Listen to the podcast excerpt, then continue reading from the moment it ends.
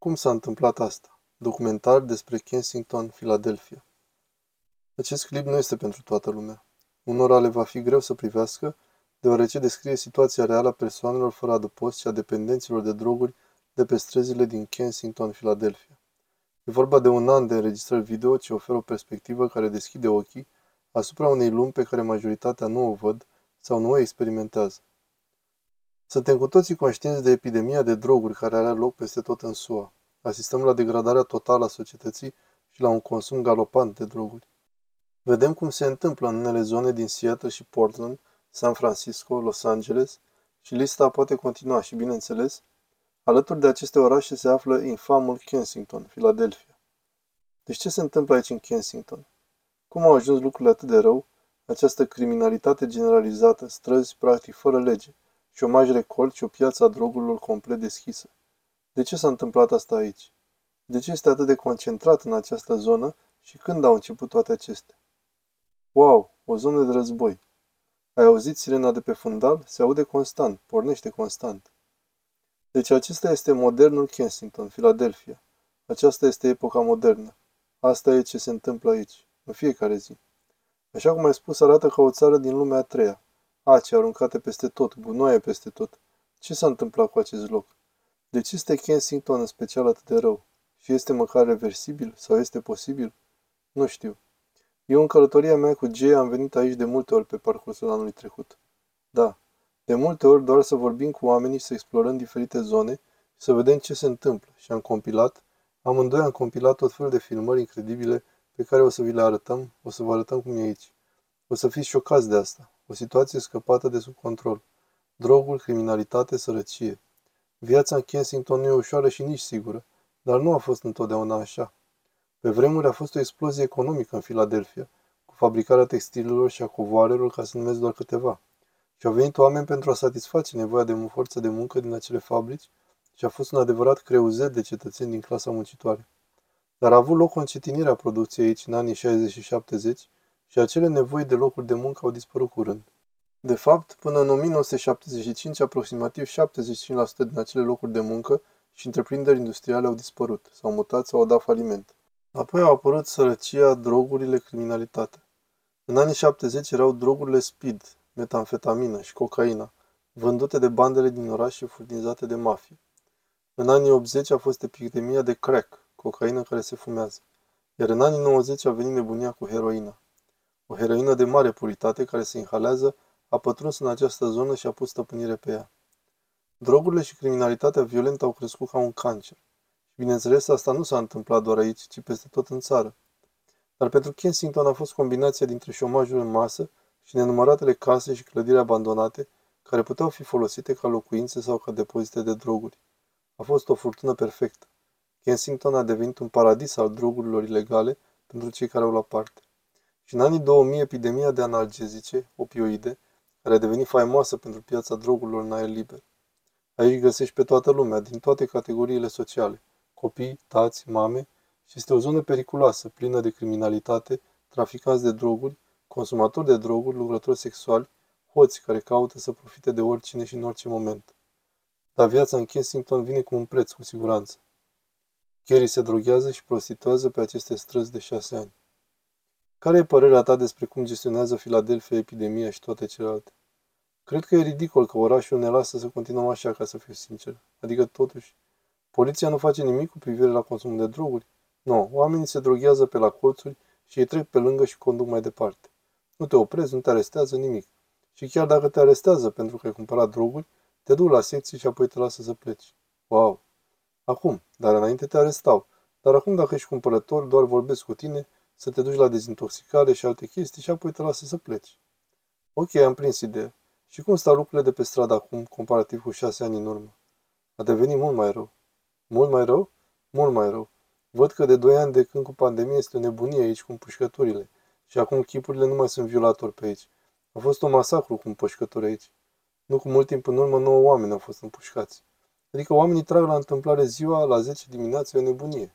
Wow, nu le pasă.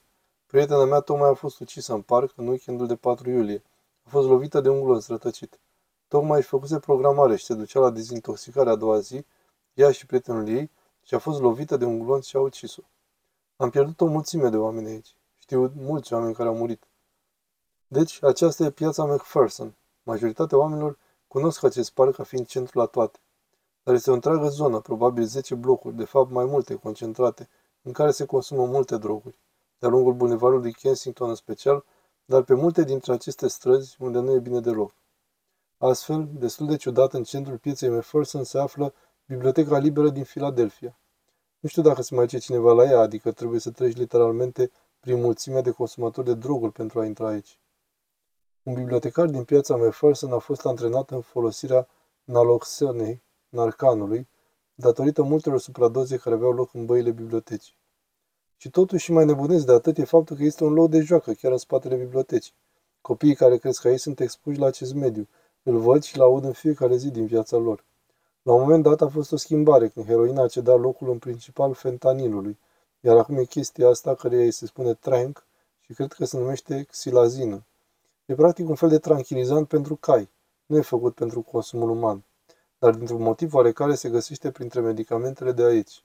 Și asta le dă oamenilor, fac aceste răni deschise foarte urâte și sunt din cauza xilazinei. Așa că vedeți multe din astea aici, acele răni și toate celelalte. E foarte trist. În regulă, dacă o să vă duc să vedeți dacă sunt lucrători sexuale afară acum și o să vă arăt cum arată acolo. E o lucrătoare sexuală pe care să intre în mașină. Îi puteți vedea picioarele lângă ușa pasagerului, discutând probabil câți bani. Da, acum s-a urcat. Sunt multe prostituate pe strada asta și în zona asta. Acum pleacă împreună. Multe dintre fetele de aici o fac de când aveau 12-13 ani. Le-am văzut și cu mamele lor. Și cum funcționează asta? Amândouă lucrează aici? Da. Wow. I-am văzut și mama și tatăl. Tatăl își aștepta fica să se întoarcă de la o întâlnire. Wow. E o nebunie. Asta s-a tot învârtit în jurul mașinii mele o grămadă. Dar nu mă interesează astfel de activități. Aici nu suntem departe de bulevardul Kensington. Aici e de fapt Lehic. Și din câte am citit aici locuiau toți, dar la un moment dat primăria a venit și a curățat zona. Din câte am citit, au scos cu forța pe toată lumea de aici. Au luat toate corturile și saltelele și tot, și ca urmare s-au mutat cu toții mai sus, la doar câteva străzi mai încolo, și acum sunt toți în jurul parcului principal, poreclit parcul Needle. Ac. Acum, ca să fiu clar, cred că asta s-a întâmplat în 2017. Problema dependenților fără adăpost de pe străzi exista cu mult timp înainte de asta, cu zeci de ani înainte. Iată, camera de zi a cuiva. Dar atunci a fost un aflux uriaș de persoane fără adăpost care locuiau pe străzi, care trăiau sub podurile de pe acele străzi. O, da, sunt peste tot aici. Viața în aer liber. O, Doamne! Așa cum spunea Jay, sunetul pe care l-a auzit sunt căutătorii prin gunoaie, care sunt sus pe pod și fură tot ce găsesc.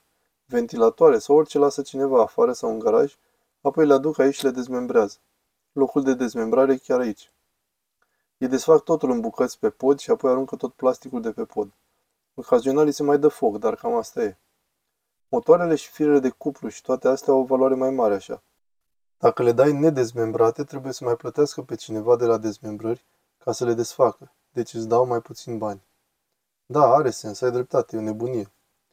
Aceasta este o stradă care nu cu mult timp în urmă era plină de oameni fără adăpost.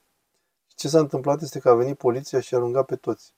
Dar evident gunoiul nu este curățat, așa că sunt tone și tone de șobolani și animale mici care mănâncă toate fecalele și mâncarea lăsată în urmă. Nu știu unde se duc oamenii ăștia, cred că pur și simplu pleacă mai departe. Este mult mai frig acum decât când am fost aici. Deci continuăm să trecem de-a lungul lunilor pe aici. Acum e iarnă. Am fost aici primăvara, vara și toamna. Nu știu ce se întâmplă, cred că oamenii străzii găsesc căldură oriunde pot. Un alt factor uriaș care explică starea în care zona Kensington este acesta.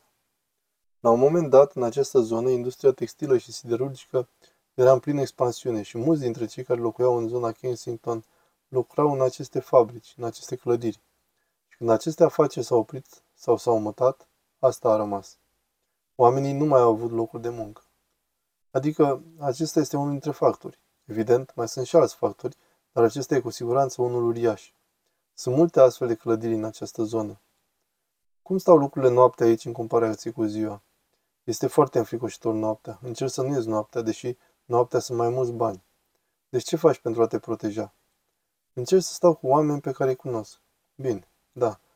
Deci să fii steață și... Da, să nu te duci cu străinii dacă simți pericol să ieși din mașină. Da, da. Într-adevăr, noaptea este un animal complet diferit aici, ca în majoritatea zonelor infracționale. Lucrurile devin mai periculoase la adăpostul întunericului. Noaptea dispar cetățenii de zi cu zi și proprietarii de afaceri, iar ceea ce rămâne sunt tâlhari, oameni fără de post, oameni care nu au nimic bun de făcut. Furturile de mașini și tâlhăriile sunt cu siguranță mai frecvente aici noaptea, iar oamenii care locuiesc în această zonă încearcă să rămână înăuntru după apusul soarelui, deoarece nu știi niciodată ce ar putea sta la pândă după colț. Și nu e distractiv să conduci pe aici noaptea, dar am vrut să vă dau o idee despre cum este să conduci pe aici după orele de program. Cred că aici este zona zero. Nu le pasă deloc de noi aici. Sunt atât de mulți oameni bolnavi, dar în același timp îi permit asta. Da, adică îi hrănesc, îi îmbracă, nu au nevoie să plece în altă parte.